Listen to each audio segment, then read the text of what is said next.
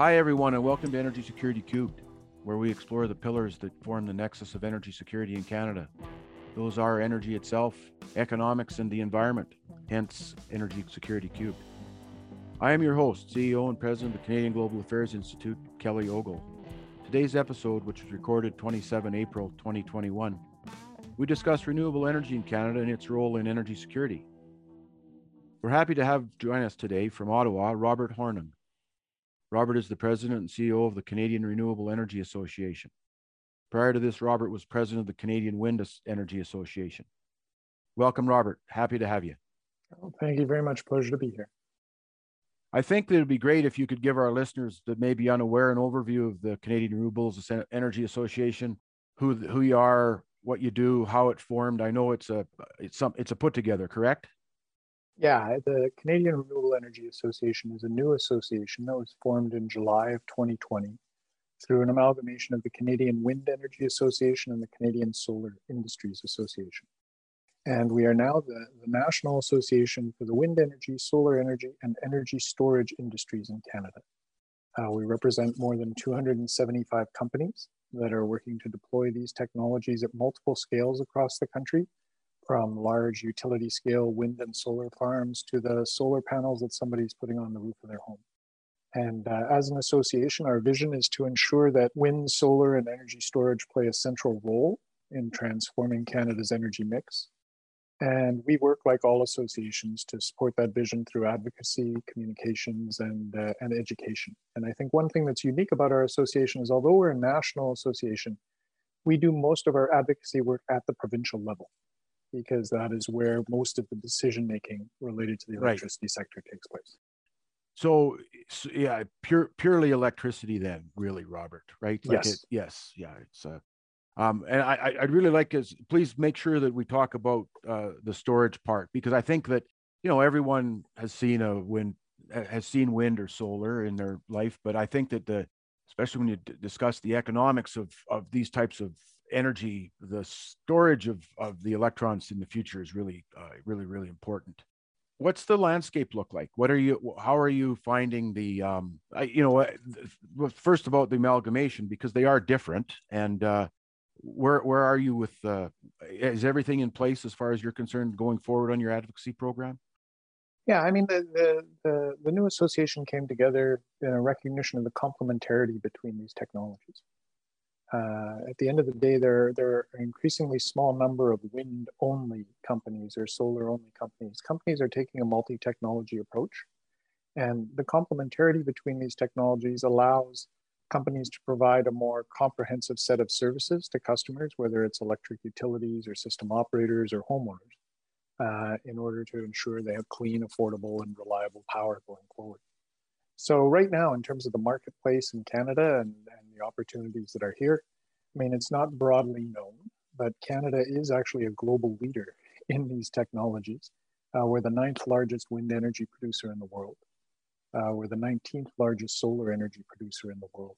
And we have massive untapped potential that we've only really begun to scratch the surface of. So, and in fact, over the last decade, uh, wind energy has been the largest source of new electricity generation in Canada which is indicative of sort of the growth that we're seeing in these technologies. So, you know, 10 years ago, 15 years ago, these technologies essentially were marginal niche technologies that didn't contribute significantly at all to Canada's electricity production. And now, taken together, these technologies contribute over 8% of Canada's electricity demand. So that's where we are today. But the real sort of enthusiasm and, optimism, I guess, is looking forward. Uh, because we're confident that these technologies actually are going to represent the major source of new electricity generation for decades to come. And I'll just reference uh, Bloomberg New Energy Finance, uh, organization that sort of tracks developments in the energy space. They project that 77% of global investment in new electricity generation between now and 2050 is going to go to wind, solar, and storage. And they actually project that by 2050, wind and solar will represent 56% of global electricity supply. So that's an incredible transformation.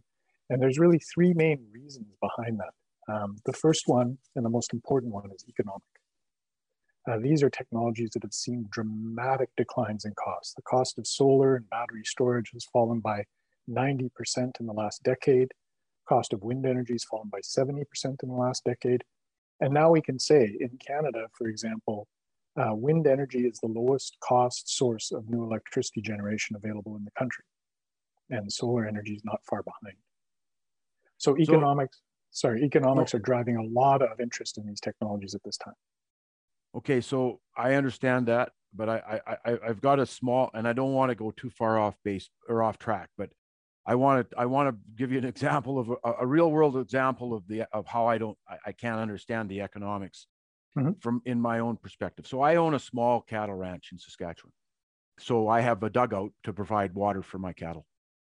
And it, in fact, this past weekend, I was looking at the past the the uh, the pond has fair amount of uh, algae in it, mm-hmm. and so I was looking at sources of uh, aeration and, and oxygenization to take the the uh, algae out because over time and as the summer comes along and it gets hotter that won't get any better. So i went to a few sources for oxygenation and long story short to air to aerate my pond would cost about $5000 with a two horsepower uh, electric motor.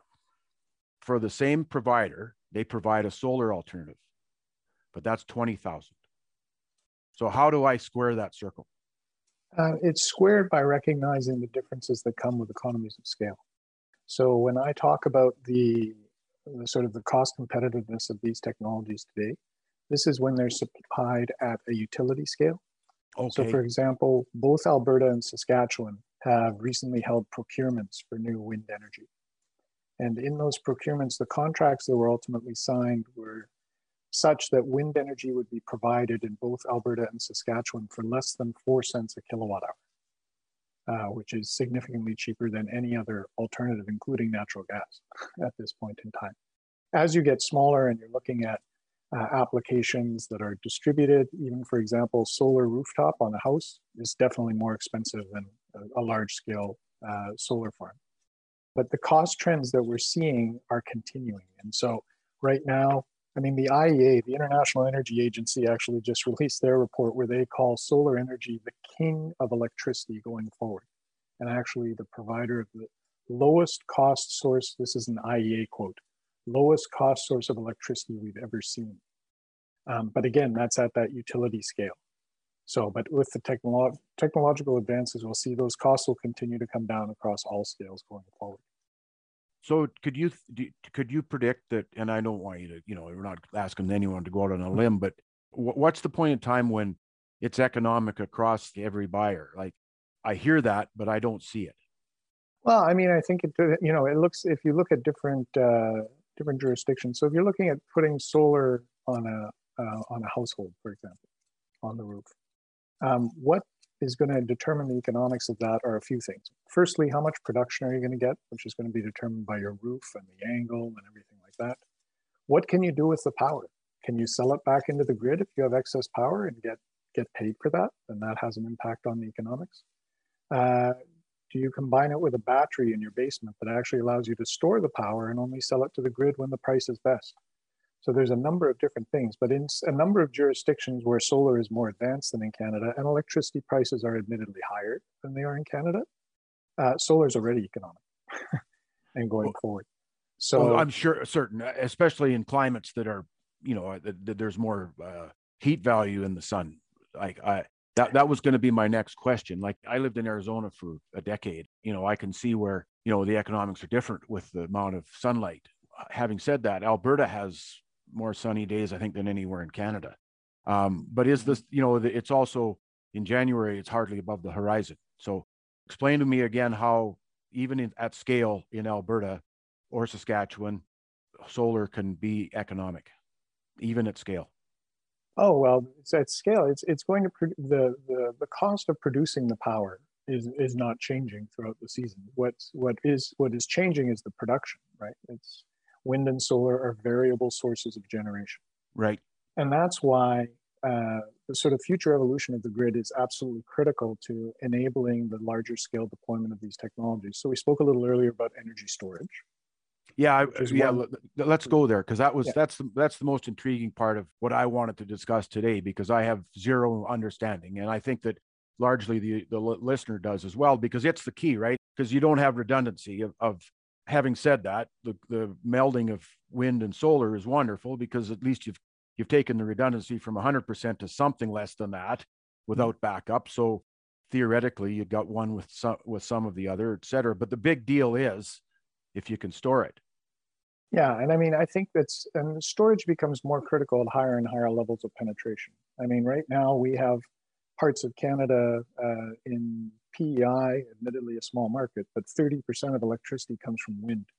Uh, in Nova Scotia, 15% already comes from wind, and that's not with any storage per se. So you can get significant penetrations already within existing grids, but if you want to go higher, storage is going to play an important role. Uh, you're right that wind and solar themselves are complementary. Wind, of course, production peaks in the winter and in the evening, usually. Uh, solar peaks in the summer and in the daytime for obvious reasons. Um, but what energy storage does is it allows you to take energy that is produced from either wind or solar to store it and release it back into the grid at another time when wind and solar would not be available. And there are a range of energy, techno- energy storage technologies, some which serve to um, only store, uh, store the energy for seconds or minutes, others which store it for hours, others which can store it for months.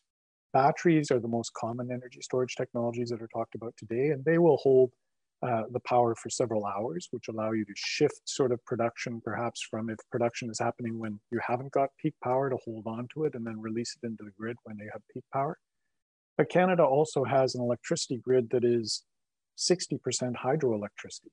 Right. A lot of that hydro is reservoir hydro, which actually can also serve as energy storage because you can use when you're producing with wind and solar, you can hold that water behind the dam and you're in, in, essence essentially storing that water there and then when wind and solar is dropping off you let the water through the dam and go forward.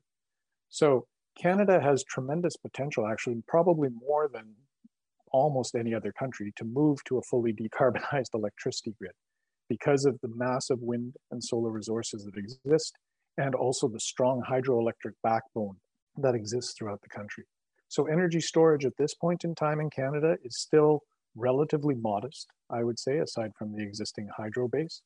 Um, but we see a lot of work going on in different jurisdictions, Ontario and Alberta, for example, where there's work being done to redesign electricity market rules to actually recognize energy storage and allow it to participate in the market. Because energy storage is it's it's a disruptive technology. You know, electricity markets have usually dealt with we have something that generates electricity, something that transmits electricity, something that uses the electricity. Energy storage does all three of those things. And so the market rule, uh, market rules don't really recognize that technology and provide a way for it to function within the existing structure. But those reforms are now underway. And you see, if you look in Alberta at the queue in the Alberta Electricity System Operator, there are a whole bunch of energy storage projects that are looking to come onto the system at this point in time that can provide tremendous value to the system, not just in terms of helping to integrate wind and solar, but also to if you have an area with uh, a congested transmission line, where all of a sudden you're saying, we can't produce anymore because the line is full. Well, you could produce more and store it. And then when the line is, is, is not as full, you could put it into the system. Avoid the need to build a new transmission line. So these technologies are, are fundamentally forcing us to rethink how electricity grids work. And just like we've seen disruptive technologies in, in many aspects of society, what's happening with smart grid technologies, artificial intelligence, energy and storage, energy storage, distributed energy resources are going to move us away from this traditional electricity system of you got a big generating station, hundreds of miles of transmission line, and then you get to where you're using the power to a much more diverse system, a much more distributed system, a much more interconnected system, and frankly, a much more participatory system because individuals will also be able to play a greater role. It's baffling a bit, or uh, mind, sorry, not baffling, mind boggling because I, I'm too much of an old guy to understand this. Um, over my life, I've looked at, you know, you got generation, like you say, you got transmission, you got usage, and uh, it is a it, it is a dynamic and disruptive market So the more you can do to help Canadians understand that, the better, because I think that there's too many people like me who are seriously ignorant to how it how this can change things. Um, Robert, the federal government is projecting to apply $17 billion to green economic recovery. How does this help the renewable energy sector? What do you guys take out of the budget? Yeah, I'll step back a little bit and say it's not just the budget. The government had previously announced their climate plan in the fall, the healthy environment, the healthy economy. They had their fall economic statement. And there are a number of measures throughout all of those things that actually will help to, to drive renewable energy forward. In the budget itself, perhaps the biggest thing was uh, commitment to investment in large energy retrofits of buildings, because energy retrofits have traditionally been thought of as well, we're going to improve the efficiency, but now they're also increasingly thought of, we're also going to look at energy self-supply and energy independence and energy security. So that's opening up new opportunities there. Uh, earlier in the fall economic statement, there was a commitment made to uh, to funding for a smart renewable and grid modernization program, which actually touches exactly on what we were just talking about. How do we take these disruptive technologies and take full advantage of them? Recognizing that, you know, for uh, uh, an electricity system operator has one job. They have to match supply and demand. And with these technologies, they have a much bigger range of options to manage that now. We don't have to just make adjustments on the supply side. We can make adjustments on the demand side. We have smart grid technologies that allow us to reduce demand by turning everybody's thermostat down half a degree. And then we don't need new generation to deal with that. So there's a whole range of tools that we're, we need to invest in the infrastructure to enable us to take full advantage of them. I guess the other thing I would say is that the federal policies in general have put in place some larger sort of overarching initiatives that are critical to sending signals to the private sector and to industry about where investments uh, have the most promise going forward. Things like the carbon price going forward, which has you know, very clearly sent a signal that uh, providing an incentive to invest in lower carbon technologies as opposed to higher carbon technologies. Uh, we have things like the clean fuel standard that the government is working on as well.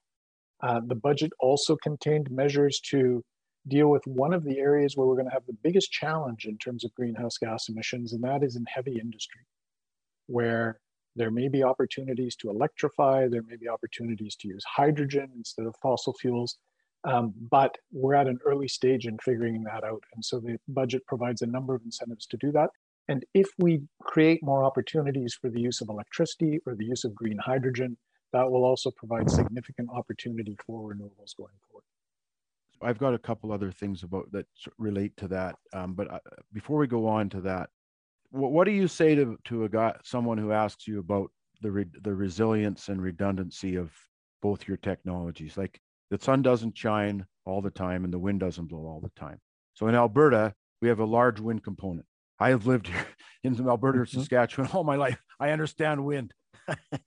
it's almost always windy, but it isn't always windy. Mm-hmm. So here in Alberta, we, we, will be off coal, I guess, by 2030. We have an infinite supply of natural gas that can provide electrical generation at cents on the kilowatt. And I, I, I don't understand enough about energy markets. But somewhere along the line, the consumer's paying that, helping pay that four cent a kilowatt hour. Is he not? Like it's there has to be a subsidy in there somewhere, because it can't you can't produce wind energy for four cents a kilowatt hour, and and have a capital and have a return on your capital. Is that not a is that not true? Oh no, you can produce wind energy for four cents a kilowatt hour and have a return on capital. And return cap and return the capital to the yeah. provider at a at a rate of return that he can live with. Yep. So walk me through somebody who's done that. Uh, in Alberta's most recent procurements for wind energy, um, I can't remember the exact numbers, several hundred megawatts of procurements. The average price that was bid in uh, to the system and the contracts were signed for were three point was I believe three point seven cents a kilowatt hour. Really? Yeah. For so how does that how does that provider provide the power if it's not windy. I, I am sorry to be, I, I, I like a, that's a. He's he's he's only so the provider is only getting paid for when he's producing the power, and so what somebody if I'm a if I'm a wind energy project developer, I'm going to base my assessment on how much power I expect to be able to produce over the course of a year. I'm going to base that on my assessment of the wind resource.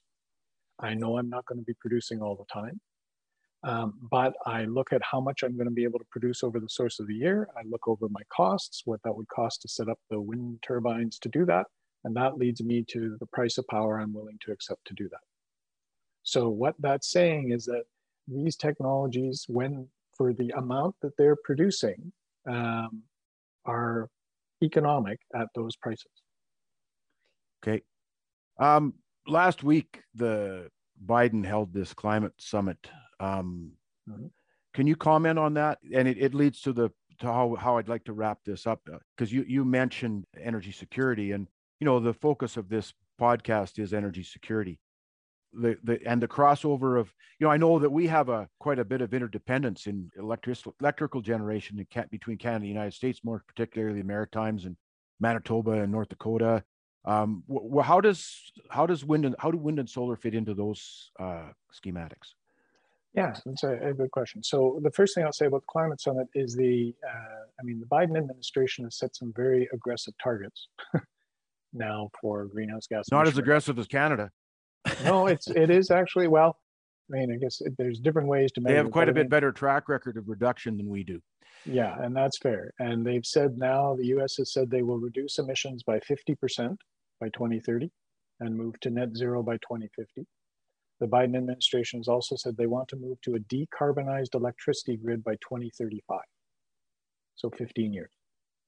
And that's a bigger challenge in the United States than in Canada. They have a lot more coal fired generation. They have a lot more natural gas fired generation. They don't have the same hydro base that we do. So they have a huge task ahead of them to get to that 2035 target. And that opens up real opportunities for Canada uh, in two ways. Uh, one, it opens up opportunities to export clean electricity to the United States.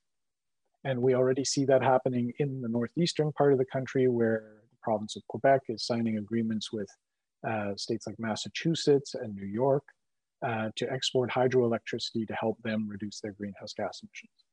We can also use hydro resources to help manage the variability of wind and solar production in the United States, which will also be increasing significantly to meet these targets. And for example, Manitoba Hydro has an agreement with Minnesota where Minnesota uses the hydro from Manitoba to help balance the variability in their wind and solar production. So there are lots of opportunities for partnerships there. Um, uh, there you're going to see growth in wind and solar in both countries in a significant way going forward. Um, and in fact, I think one of the, the interesting things will be now is that uh, with the US stepping forward in a way that wasn't the case in the last few years, it's going to create a situation where there's going to be much more competition for investment and where people who are actually making investments in wind energy, solar energy, and energy storage are going to be looking and saying, well, where does it make the most sense for me to go? The US is looking like a heck of an attractive market at this point in time for these types of investments. And it'll be a challenge for Canada to compete for that. We're a smaller market. Um, we don't have the same need to decarbonize in the electricity grid right now as the US does. And that means that sort of we need to signal that there's going to be demand for these technologies going forward in Canada.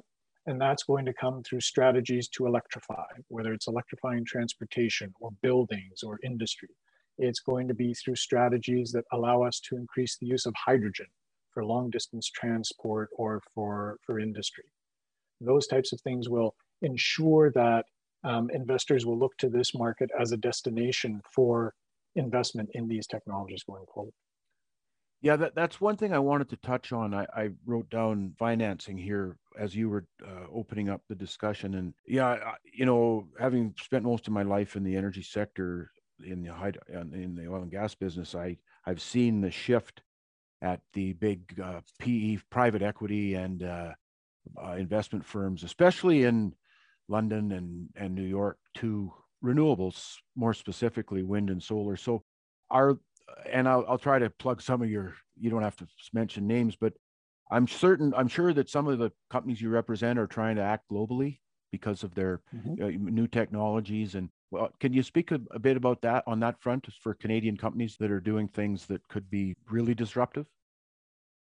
Yeah, I mean, I think there's, uh, you know, we don't have in Canada, to be honest, uh, uh, a really strong manufacturing base in, in either wind or solar. Um, having said that, um, we are large markets. We have a lot of experience with uh, with uh, construction, provision of services, environmental assessment, operating these technologies in cold climates, all of these sorts of things, which are skill sets that do have value in many other jurisdictions. And so you do see a lot of Canadian companies now actually active in the US market and going forward. It's a very competitive place, but they're going there. Uh, you see an increasing number that are active in the Caribbean, for example, and, and starting as well in Europe, um, especially Quebec-based companies are getting quite active in France and some other countries in Europe as well. So but it goes both ways. I mean, if we look at our membership, for example, or, or the Canadian market, I mean, this is a multinational industry. So we have large Canadian players in this market in Canada. We have the Enbridge and the Suncors and the Brookfields and companies like that. But we also have active in the Canadian market Electricité de France, uh, NextEra from the United States, uh, Renewable Energy Systems from the UK, Enel, which is the Italian national utility uh, the Portuguese national utility has wind farms in Canada. So it is truly a global industry. And these companies, including Canadian companies, are looking around the world for where their best investment opportunities lie. And that's why it will be important for Canada to, to recognize that it is going to be competing for these funds. You're absolutely right. There's a lot more money sitting there right now willing to finance these sorts of investments. But the demand is also growing exponentially. So there still is a competition to secure those resources. Well, and in Canada, I hate to, I, have been pounding this table for years about the, uh, our inability to get in, to get infrastructure built in a timely manner because of regulatory hurdles, et cetera. And I, I think that your, you know, your businesses suffer from the same gridlock. And I, you know, we're going to get left behind if we don't uh, uh, continue to try to foster all forms of of uh, energy. Let's just talk about security for the this the last couple of minutes here, Robert. How do you see renewable energy that's not hydro playing a part in Canadian energy security going forward? Well, I think in a few ways. Um, I mean, the first one is in terms of, I think renewables help to support energy independence. Um, we have, as I mentioned earlier, vast untapped resources of wind and solar. Um, and unlike most of Canada's energy bounty, um, these are available across the country. I mean, every province has access to wind and solar. Um, and that means that we have the opportunity to uh, pursue sort of economic development, um, providing a lot of benefits for local communities in that regard across the country. And in the end, as we move towards targets like net zero, and we recognize that we're going to need to use this power to help substitute for fossil fuels, at least in part, in areas like transportation and other areas, it also has the potential to reduce our reliance on imported fuels, for example, going forward. Um, from a environmental perspective, um, I think this also provides some important security in terms of, you know, we talk a lot about these technologies being solutions or contributors in terms of helping us to address the climate change challenge, but they also bring a lot of other environmental benefits as well. Um, you know, no air pollution, no water pollution associated with them, uh, no toxic waste produced by them. Uh, you do have to be concerned about what you do with these technologies when they reach the end of their life. And so life cycle considerations and recycling are important. But overall, uh, they provide more environmental benefits, I guess, in that regard as well. And then the last thing I would just mention in terms of security is that there, I, I think it comes down to that question of resiliency in the end. Uh, when we move to an electricity grid that is more distributed, uh, that is more diverse, has a broader range of technologies that each have different attributes, that uh, AI and smart grid technologies allow us to interconnect more closely. Um, that's going to provide resiliency and security as well. Um, it's going to make it easier to get through the transmission line that comes down, for example, because we will have actually a microgrid within a community that's able to function on its own without the transmission line. So there are a number of, I think, benefits that are coming with these changes. Um, and I think that's what makes them sustainable in the end. the, the, the energy transition that we're seeing um, will help us to reduce greenhouse gas emissions. But if that was the sole driver, I'd be concerned about the sustainability and viability of it. Right. But it's also being driven by economics. It's also being driven by uh, uh, considerations around independence and security. And I think that's what's going to make it sustain. That's very good, Robert. I I, I think that uh, you know I, we've just scratched the surface, um, and I look forward to having you on again. I, I you know we'll diarize to to get you back on the show in a or six months to a year and see where things are at and and uh, I'm sure I'll get some feedback from my listeners here and uh, uh, we'll have some more questions for you. Thanks a lot. I have one last question. We always ask our our guests what they're reading these days. Yeah, and uh, I, I, knew that question was coming, and uh, yeah, no, I'm actually reading right now the the uh, Barack Obama autobiography, A Promised Land, um, which I have found really fascinating. Uh, just as a as an overview of a, a number of the challenges that we're facing. Um, but also as a, a, really strong reality check about some of the some of the difficulties and uh, and frankly and challenges of making progress on addressing some of those issues. And I think it's provided some, uh, uh, you know, you feel like you get a little bit of an insider view in terms of how some of these discussions take place. And it's it's been interesting. That's great. And thanks again for joining us today. My pleasure. Thank you for having me. And thanks everyone for listening to this episode of Energy Security Cubed on the Canadian Global Affairs Podcast Network. You can find the CGAI network on iTunes, Spotify, and Google Play. If you like the show, give us a rating. You can also find the Canadian Global Affairs Institute on Facebook, Twitter, and LinkedIn. If you like this episode and want to help us keep creating content, you can support us by donating at cgai.ca/support. Energy Security Cubed is brought to you by our team at CGAI. Thanks go out to our producer Seth Scott and Charlotte Duval Lantoine, and to Drew Phillips for providing our music. I'm Kelly Ogle. Thanks for joining us on Energy Security Cubed.